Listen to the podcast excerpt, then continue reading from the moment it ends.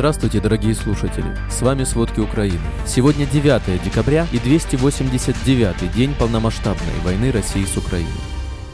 Войска России наносят удары по пунктам несокрушимости.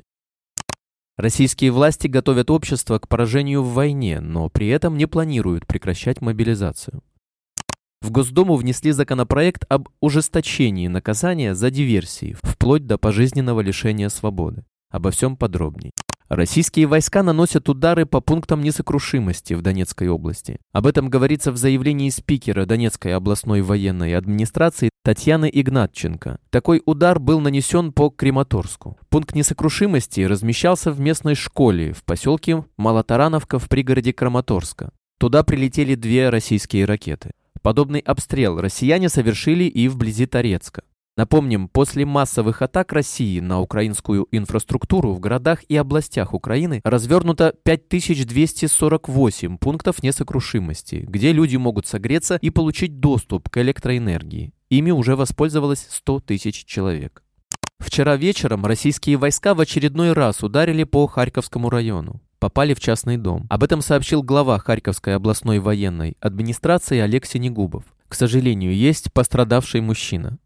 Зафиксированы новые военные преступления России. На деоккупированных территориях Николаевской области найдены тела трех мирных жителей со следами пыток. Об этом сообщает Офис Генерального прокурора Украины. По данным следствия, тела принадлежат местным жителям, мужчинам 39, 42 и 55 лет. У двоих мужчин имеются огнестрельные ранения. Напомним ранее, в Херсоне обнаружили четыре пыточные россиян. Во временно оккупированном Бердянске прогремела серия мощных взрывов. После этого было слышно 15 взрывов меньшей мощности. Вспыхнул масштабный пожар. Об этом сообщила глава городской военной администрации Бердянска Виктория Голицына. Украинские разведчики несколько дней готовились к спецоперации, отслеживая передвижение российской техники, отметили в администрации города. В Черном море на боевом дежурстве находится 13 российских кораблей. Из них один носитель крылатых ракет «Калибр». Об этом сообщает пресс-служба командования ВМС Украины. Как отмечается, на носителе «Калибров» общий залп 4 ракеты. Также сообщается, что в Азовском море Россия продолжает контролировать морские коммуникации, удерживая на боевом дежурстве два корабля. В Средиземном море 9 кораблей, из них 5 носителей крылатых ракет «Калибр», общим залпом 76 ракет. Напомним, Россия 5 декабря выпустила по территории Украины ракеты разных типов, общая сумма которых составляет до 500 миллионов долларов. Во время обстрела силы ПВО сбили большинство российских ракет. Секретарь Совета нацбезопасности и обороны Украины Алексей Данилов считает, что ракету России может хватить еще на 3-4 обстрела большой мощности. Россияне готовят очередную провокацию на захваченной Запорожской атомной электростанции. На территорию объекта завезли реактивные системы залпового огня «Град». Об этом сообщает «Энергоатом». Оружие российские силы разместили возле энергоблока номер 6, рядом с территорией станционного сухого хранилища отработанного ядерного топлива, где раньше строили некоторые защитные сооружения в тайном режиме, нарушая все условия по обеспечению ядерной и радиационной безопасности. В энергоатоме предположили, что так российская сторона может готовиться к обстрелам противоположного берега Днепра, в частности городов Никополь и Марганец. Непосредственно с площадки ЗАЭС, пользуясь прикрытием энергоблоков и хранилищем отработанного ядерного топлива. Российские власти готовят общество к поражению в войне, но при этом не планируют прекращать мобилизацию. Напротив, готовятся еще новые волны. Под их могут попасть даже 17-летние. Об этом сообщает Главное управление разведки Минобороны Украины. В России создают единую электронную базу данных военнообязанных. Ожидается, что в планах военкомов прислать россиянам повестки по СМС или в соцсетях. ФСБ уже начала следить за гражданскими через сервисы по поиску работы, ФСБ следит за данными пользователей, в том числе отслеживает их переписки. В российских колониях началась вторая волна вербовки на войну. Об этом сообщает издание «Верстка». Вербовщики за последнюю неделю побывали как минимум в четырех колониях, где уже проводили вербовку в первую волну, включая ту, где отбывает наказание Алексей Навальный. В колонии, где содержат Навального, ИК-6, в поселке Мелехово Владимирской области. Как сообщили верстки, среди самих вербовщиков на этот раз не было представителей ЧВК Вагнера, но присутствовал сотрудник прокуратуры. Из исправительной колонии номер 6 во Владимирской области отправиться в Украину согласились 75 человек. В сентябре из этой же колонии уехало более 150 завербованных заключенных. Тогда, как сообщали СМИ, участие в вербовке принимали именно представители ЧВК «Вагнера». Также повторная вербовка идет и в ВК-2 в Рыбинске Ярославской области. Как писала «Медиазона», летом из трех ярославских колоний в Украину вывезли почти 400 человек. Кроме того, вторая волна вербовки началась и в ВК-17 в Мордовии. И в это время в Госдуму вносят законопроект об ужесточении наказания за диверсии, вплоть до пожизненного лишения свободы. Во всех случаях, кроме пособничества диверсии, предлагается ввести максимальное наказание в виде пожизненного заключения. Действующее законодательство предполагает пожизненный срок по статье о диверсии, если в результате таких действий есть погибшие. Кроме того, депутаты предлагают блокировать счета подозреваемых и обвиняемых по новым статьям. Под этим законом по уже сложившейся для репрессивных документов традиции подписались большинство, более 300 депутатов Госдумы. В то время как российские войска продолжают обстреливать города Украины, у прокремлевских пропагандистов новая цель – настроить европейцев против почти 8 миллионов украинских беженцев. Об этом говорится в статье «Вашингтон-Пост».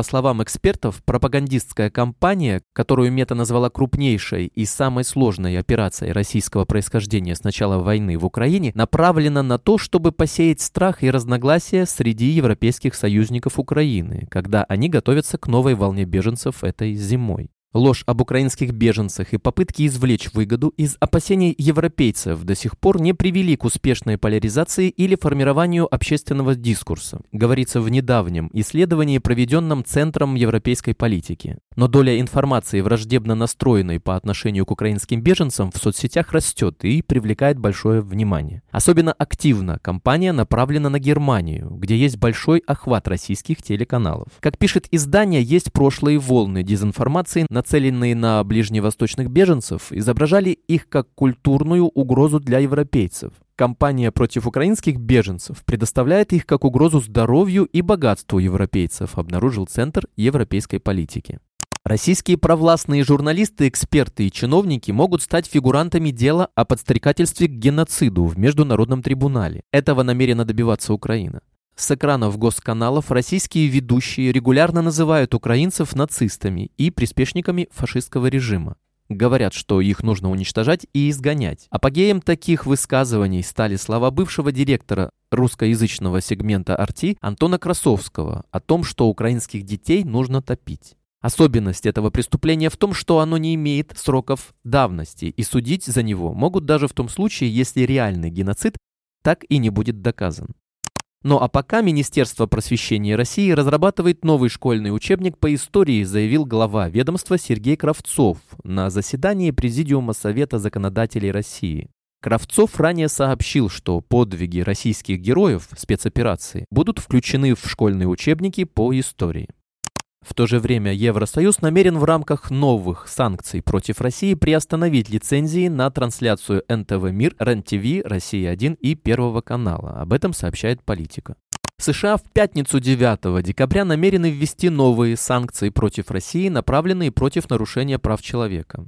Основная часть санкций будет введена в соответствии с законом Магнитского. В список целей, предположительно, входят чиновники, ответственные за российские фильтрационные лагеря для украинцев. США заморозят любые активы высокопоставленных правительственных и военных чиновников, представителей деловых кругов в пределах своей юрисдикции, запретят им въезд в страну и деловые отношения с ними. Кроме того, подсанкционным лицам могут усложнить международные поездки и финансирование. Также администрация США планирует нанести удар по нескольким предприятиям российской оборонной промышленности, связанных с передачей иранских военных беспилотников. Представитель Государственного департамента США, менеджер по делам Европы Майкл Тири, заявил, что тактика россиян напоминает тактику террористов ИГИЛ в Сирии и Ираке, где террористы пытались убить столько гражданских, сколько возможно, чтобы люди боялись возвращаться в свои дома. Об этом он сказал во время брифинга Хельсинской комиссии Конгресса США. Российские солдаты целенаправленно минируют гражданские дома, в том числе детские игрушки и даже тела убитых. Разминирование украинских территорий для саперов – самый большой вызов со времен Второй мировой войны. Таких команд сейчас недостаточно, поэтому США планируют усилить помощь с подготовкой саперов и предоставить дополнительное оборудование. Кроме того, Госдеп выделил почти 92 миллиона долларов на разминирование Украины. Деньги будут направлены на обучение, предоставление оборудования с целью проведения операций разминирования, а также обеспечения работы соответствующих команд.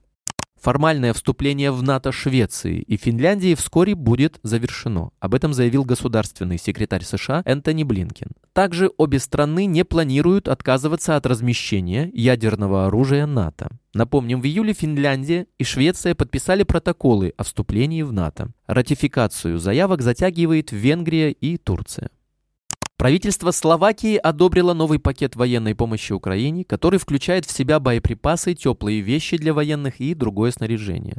Об этом заявил министр иностранных дел Ростислав Качер. По его словам, Словакия продолжит оказывать гуманитарную помощь Украине и сделает все, чтобы украинцам было легче пережить зиму. Напомним, осенью Словакия передала Украине 30 БМП-1. Спасибо, это были все главные новости о войне России с Украиной к середине 9 декабря. Помните, правда существует, а мы стараемся сделать ее доступной. Если вам нравится то, что мы делаем, пожалуйста, поделитесь этим подкастом с друзьями в России. Также, если вы хотели бы помочь нам делать материалы еще более качественными, пожалуйста, оставляйте фидбэк. Это очень важно для нас и для распространения правдивой информации. До встречи.